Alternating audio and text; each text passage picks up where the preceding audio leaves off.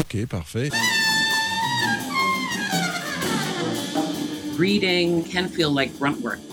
In that moment, it may not feel like what we often associate with as creativity, which is, you know, these sort of stereotypical eureka moments where literally there's nothing else in your brain and all of a sudden from some, you know, supernatural force, an idea enters your brain literally out of nowhere. I don't believe it. You may not be aware of where it comes from, but it came from somewhere. And the more substrate you can provide your brain and your context and your surroundings with, the better possibilities you will have of discovering something truly new. Welcome to the Night Science Podcast, where we explore the untold story of the scientific creative process. We are your hosts. I'm Itai Yanai. And I am Martin Lercher.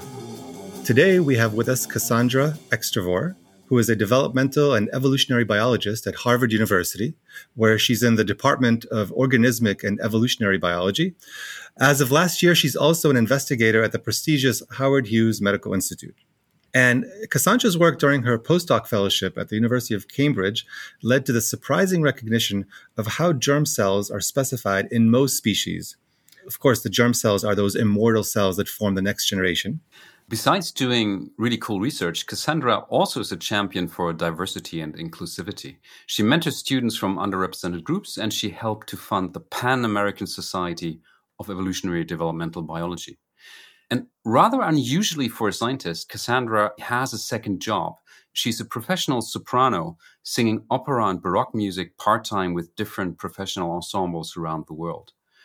And Itai and I speculate that maybe her wide interests are her superpower, something that makes her such a creative person. And so, Cassandra, we really want to welcome you.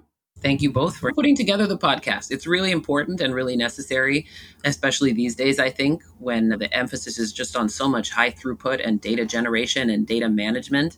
And there's not enough time put to thinking about what are we actually doing in our minds with all of this. Yes, thank you. Thank you. As a first question, can you tell us about the role of creativity in your day to day life as a scientist? You know, creativity, I think, is what drew me to science the realization that I could potentially make a living out of thinking of and trying to find ways to illustrate ideas, new ideas that I had that might contribute something new to our understanding of the natural world. And so, where that has to begin is from the creative process, putting together things that maybe haven't been put together before in exactly that way, and seeing if that new way of looking at things can offer some new understanding of the world. So, Cassandra, when you say putting together ideas that haven't been put together before, can you give us an example? You know, one example is the ways that different branches of science have often thought about things often are presented and even investigated as viewpoints that are separate from one another but when you can find a way to see those things as sort of merge two formerly distinct ways of seeing things as the same way or merging them together to create a third way, I think you can get really powerful insight. And so, one of the things that I've thought about in the back of my mind for a long time and continue to try to think of new ways to bring forward is how can we apply a population genetics approach and vision to the developmental biology problem that is the establishment and maintenance of the germline, not just in the development of one organism's lifetime, but over evolutionary lifetimes. So, the examples that you were giving sound to me like they were all about bridging or building a bridge between one field into another field in order to use ways of thinking or ways of looking at a problem from that field to answer questions in another field. Is that how you see it? Do you think that's a crucial part of your creativity? I think for me, that has always been the most exciting way to think about science and the most exciting areas to find creativity because they offer me new perspectives that I might not be as familiar with. So, yes, bridging fields or bringing perspectives or visions from one field into another field is something that I really love and that I value about that way of practicing creativity in science. And Cassandra, when you say that you're interested in new questions, do you mean that when you're talking to new colleagues, you're adopting sort of their questions but importing them into your field, or is it more that you're discovering new questions that maybe have never even been asked before? I think you take the first step in order to get to the second step. One of the things that we sometimes don't spend enough time doing, in my view, but we need to spend a lot of time doing is establishing a common vocabulary because it can often seem that someone is talking about something that's not at all related to what you're talking about. But in fact, there are deep connections. It's just that they're using different words to mean things that you would describe with other vocabulary, or they're using the same vocabulary as you, but the meaning that they have behind those words is different. Cassandra, really, you're saying that when scientists use terms of the field slightly differently, it's both confusing, but also can be a kind of source for creativity. It could be that a colleague is saying something and they have a different meaning, and that actually is interesting. It makes a connection. And I saw in your work that in many cases you are not just sort of communicating with contemporary colleagues, but also you're reading old papers, you're synthesizing many generations of work. So, do you find that over time, too, the, the vocabulary's changed so much, the jargon has changed so much, but it can give you ideas as well?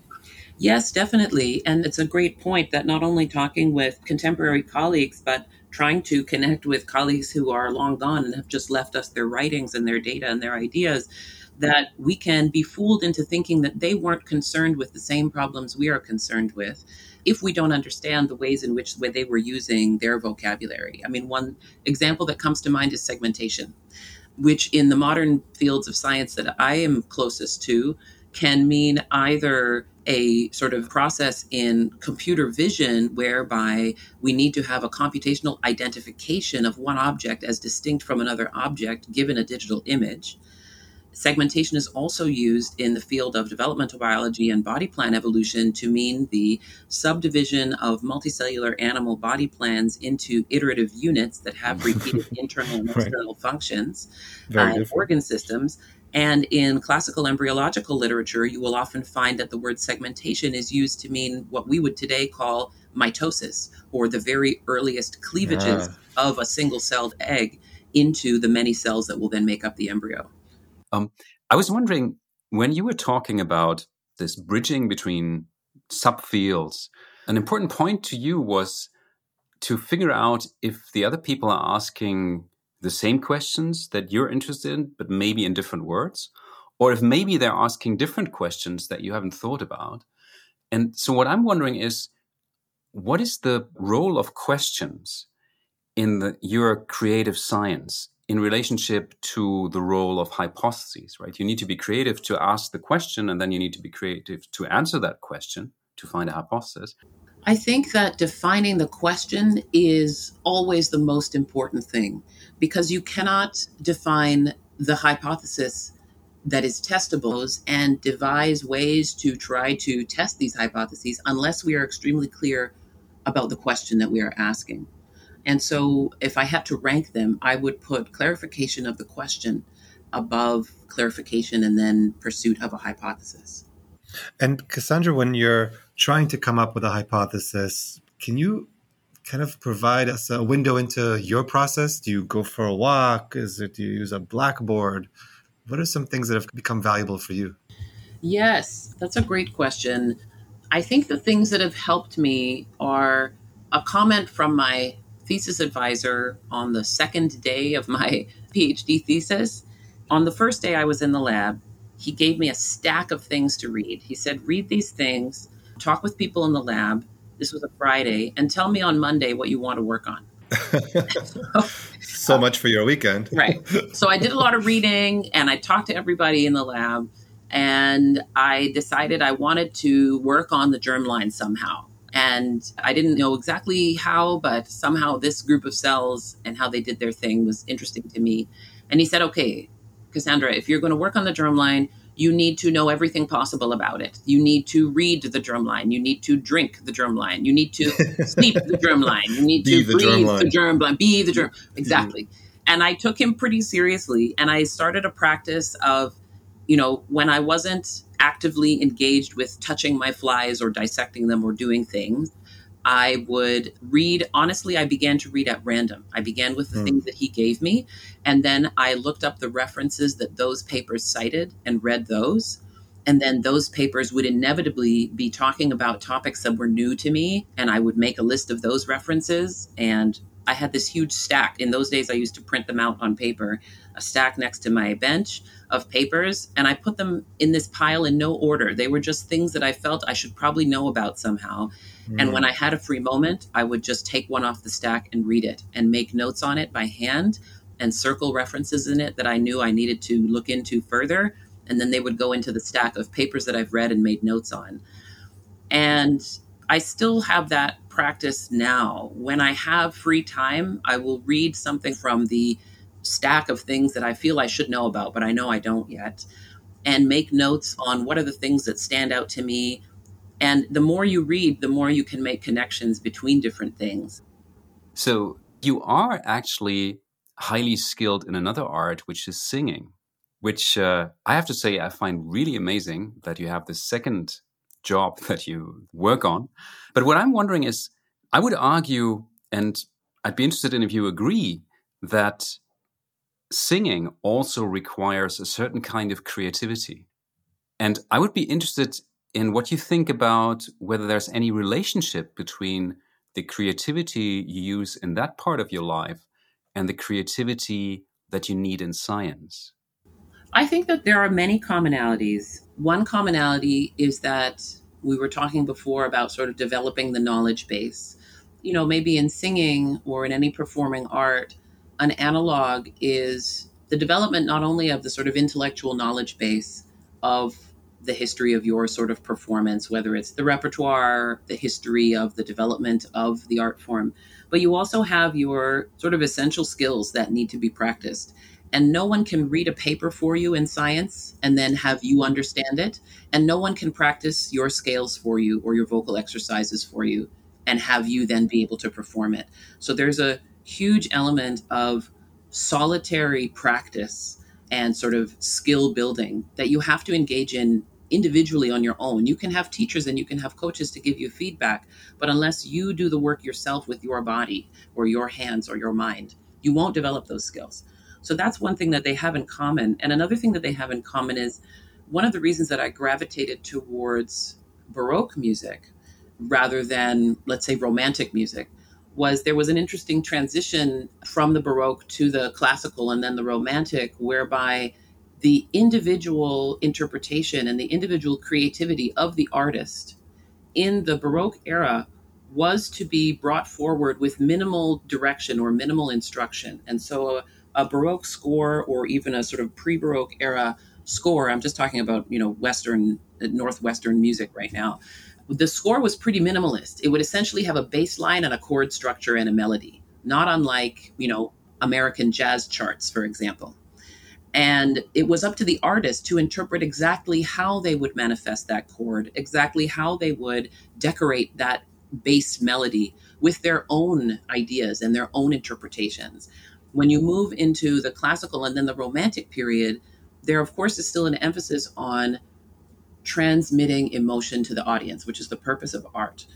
However, the arrangers and composers of that day felt that they wanted to write down exactly how the artist should transmit this emotion. And so the use of dynamic marking, sing this really loud, sing this really softly, sing this as if you're crying, sing these notes exactly in this way because that will transmit the following mm. emotion.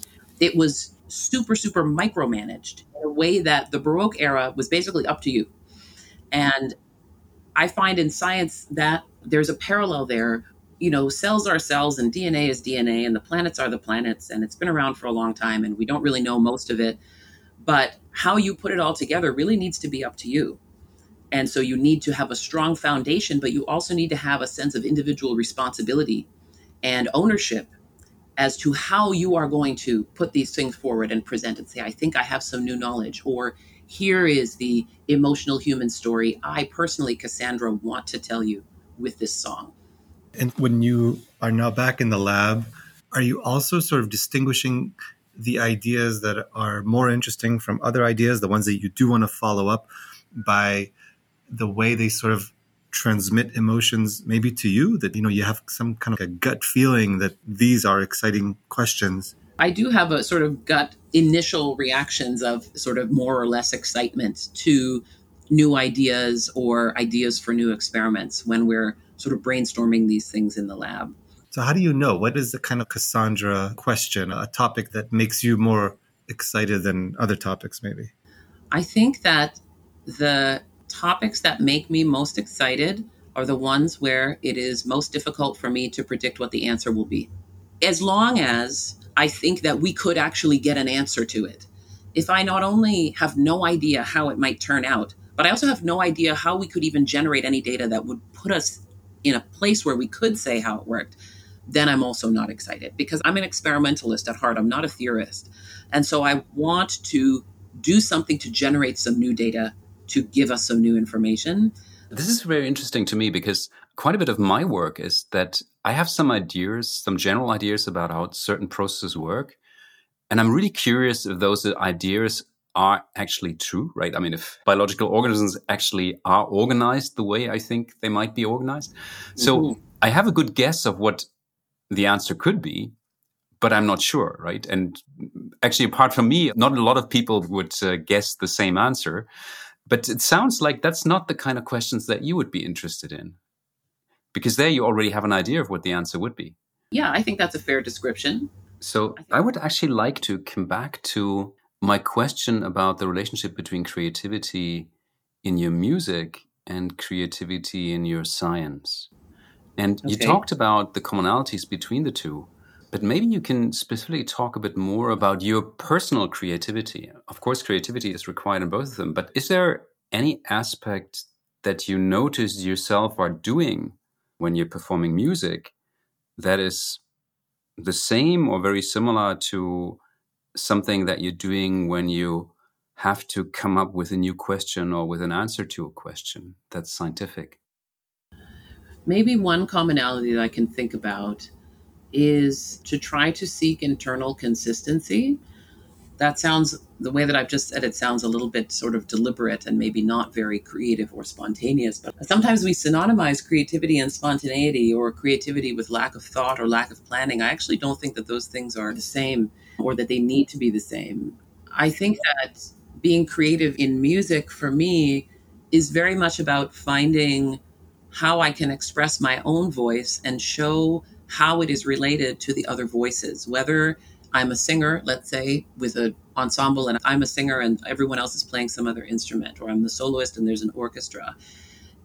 Part of my interest in expressing myself is to express myself in relation to these other elements. And so if the flute does something, I'm interested in showing how my response to that flute, or if I introduce some new creative element or some new melody or ornament idea, I'm interested in having that mirrored or having it answered by another instrument in the ensemble because this, in my mind, is the most interesting form of individual expression when we express ourselves as individuals and show how we are and how we are not connected to the context that we're in. And creativity in science for me maybe has some parallel in that for every new idea or an idea that seems new to me, one thing I am confident of is that someone sometime in history had that idea also before me or a very similar one. And I'm extremely interested in finding out what their idea was and showing whether or how my idea relates to theirs and where the similarities and differences are. It's not that I think that each of us now as individuals alive today practicing science have nothing new to contribute hmm. but i think that what we do have to contribute is more powerful and the newness of what we bring to it is more powerful when we contextualize it in the context of what is already known hmm. wow cassandra that's really interesting can you say a little bit more about what you meant when you said that the creativity is not necessarily spontaneous Yes. What I mean by that is that for me, creativity is the bringing together of new ideas or a new conceptualization. But as we were saying before, new is only relative. So if you don't have anything to connect, mm. then you have no opportunity there to be creative. If you have no observation to make, even if what you observed is, I can see five leaves, but there's a branch with no leaf on it, then you have nothing new to contribute to. And so reading and putting things in piles and there's a certain amount of it that can feel like grunt work. Well, I have to get through these things, or I have to listen to these recordings of these talks that I couldn't make it to, but they might contain something useful. In that moment, it may not feel like what we often associate with as creativity, which is, you know, these sort of stereotypical eureka moments where literally there's nothing else in your brain and all of a sudden from some supernatural force an idea enters your brain literally out of nowhere. I don't believe it. Hmm. You may not be aware of where it comes from, but it came from somewhere. And the more substrate you can provide your brain and your context and your surroundings with, the better possibilities you will have of discovering something truly new. Yeah, that really is interesting. So, one thing you emphasized was that you do a lot of reading. Like, whenever you've got a bit of time, you just read a, an almost random paper that you think could be useful for yourself. And when you have these moments when you suddenly have, you know, you probably also have these flashes of insights that look like they come from nowhere. Can you right. then reconstruct where they're coming from and what has seeded those insights, or you just assume there must be a connection? Yeah, sometimes I can trace them to where they came from, but often I can't. But I know that part of the substrate that I'm using to manifest this idea were things that I learned or observations that I made or something somebody told me in the past.